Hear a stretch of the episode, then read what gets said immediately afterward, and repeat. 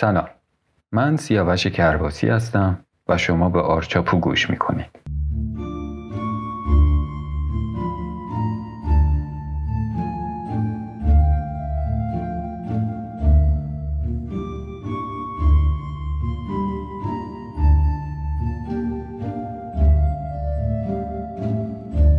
در این قسمت در رابطه با اینکه چطور برای گرفتن کار آماده بشیم حرف میزنم و احتمالاً چند قسمتی راجع به این موضوع حرف خواهم زد. همونطور که قبلا هم اشاره کردم، لازمه یک مصاحبه کاری از طرف یک داوطلب استخدام داشتن رزومه و پورتفولیو هست. دلیل این که میگم از طرف داوطلب استخدام اینه که بدونید استخدام کننده هم باید اصولی رو رعایت کنه و در نظر بگیره که در قسمت‌های بعدی حتما در موردش حرف میزنم. اما رزومه چیه؟ اول این رو بدونید که دو عبارت برای سابقه یک فرد مطرح میشه. یکی سی وی یا کوریکولیوم ویتای هست و یکی رزومه. این دوتا یه فرق کوچیک دارن که بعضی‌ها خیلی بزرگش میکنند. رزومه خلاصه تر از سی وی هست و بیشتر برای درخواست‌های کاری استفاده میشه.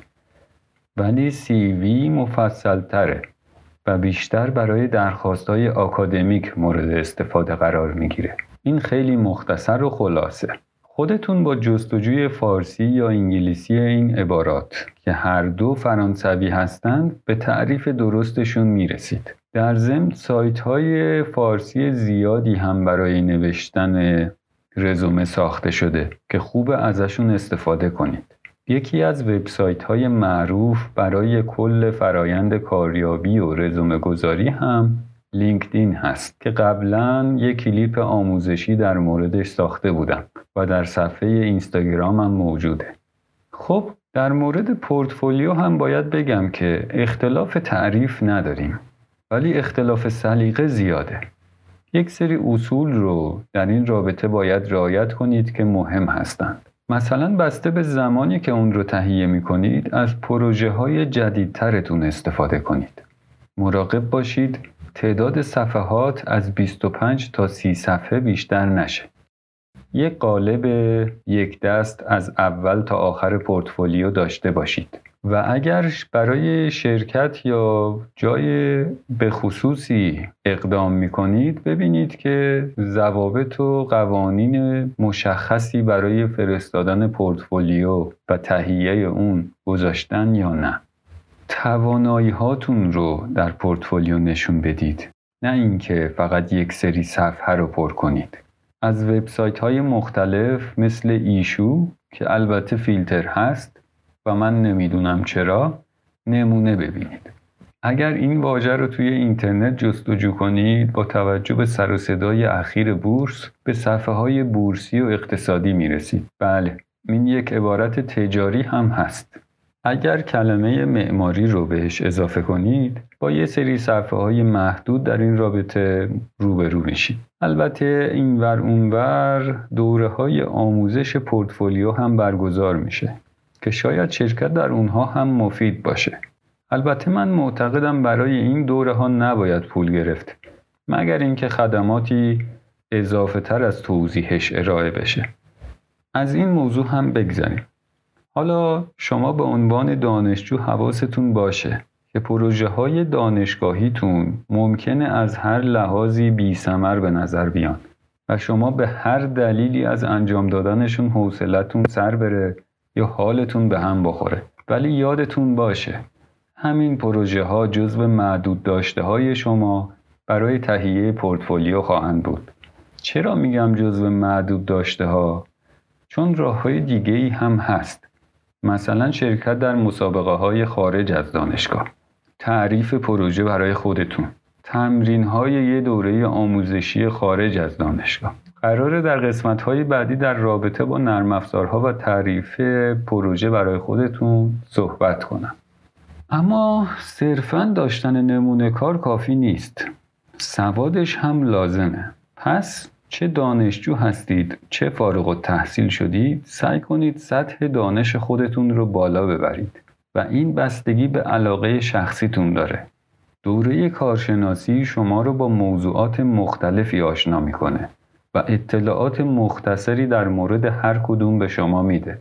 چیزی که معروف شده به یک اقیانوس بزرگ با عمق کم و این مختص معماری نیست. در رشته‌های دیگه هم از این مثال استفاده میشه و بیشتر ذات دوره کارشناسی رو میرسونه تا اینکه مختص رشته خاصی باشه. اما در عمق رفتنش به دوش خودتونه. مطلب زیاده و فرصت کم.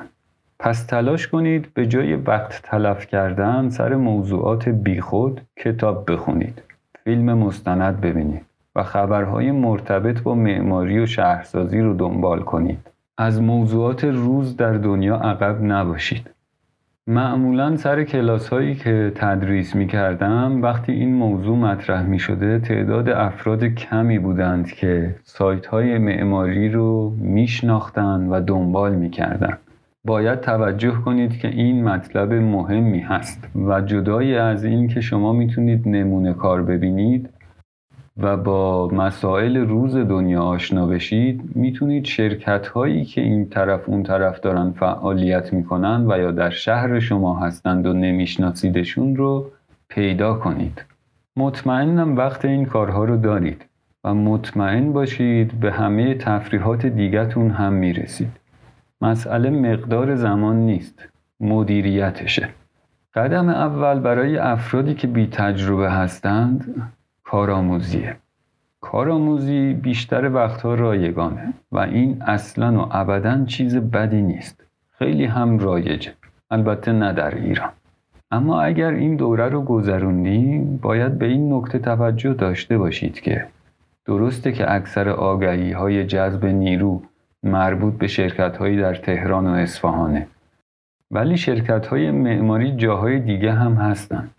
و خیلی از این شرکت‌ها و دفاتری که در تهران هستند، پروژه‌های خارج از شهر و استان تهران انجام میدن. پس پروژه‌ها فقط در تهران نیست، اما چیزی که در شهرهای دیگه کمرنگه، روابط درسته.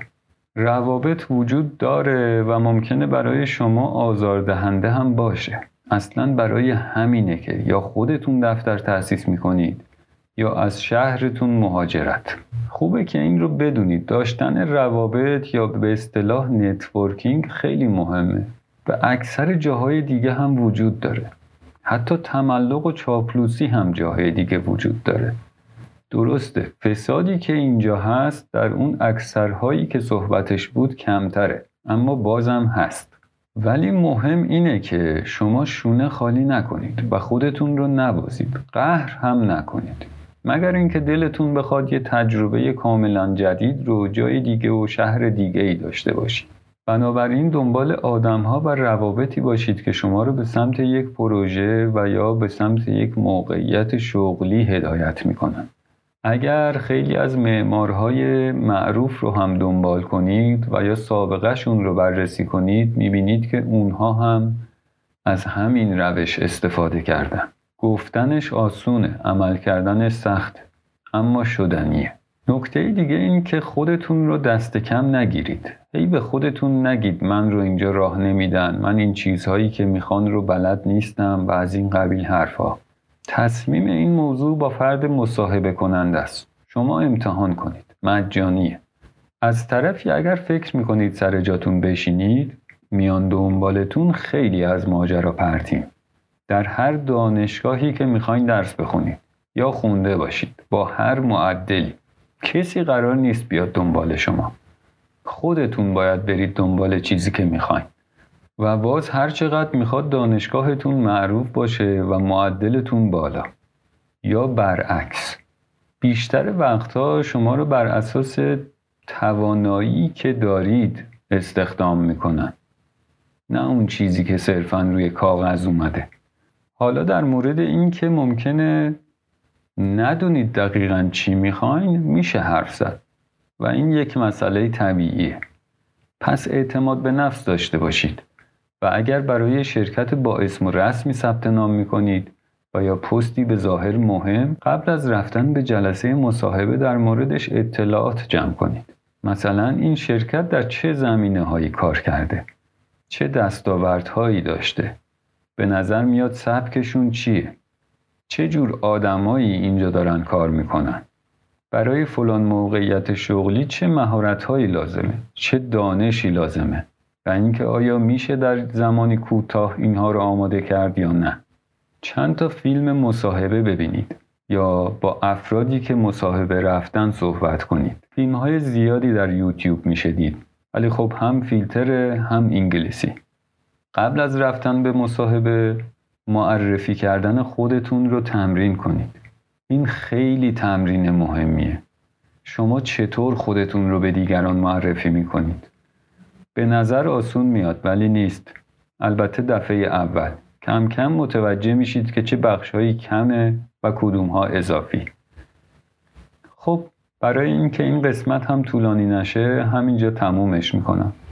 به نظر شما خوبه که قسمت‌های ضبط شده همینطور کوتاه باشه، در بازه‌ای نهایتاً پانزده دقیقه‌ای یا طولانی‌تر. خوشحال میشم نظراتتون رو برای من بفرستید از طریق ایمیل یا صفحه اینستاگرام. ممنونم که من رو همراهی میکنید. تندرست و سلامت باشید و تا قسمت بعد بدرود.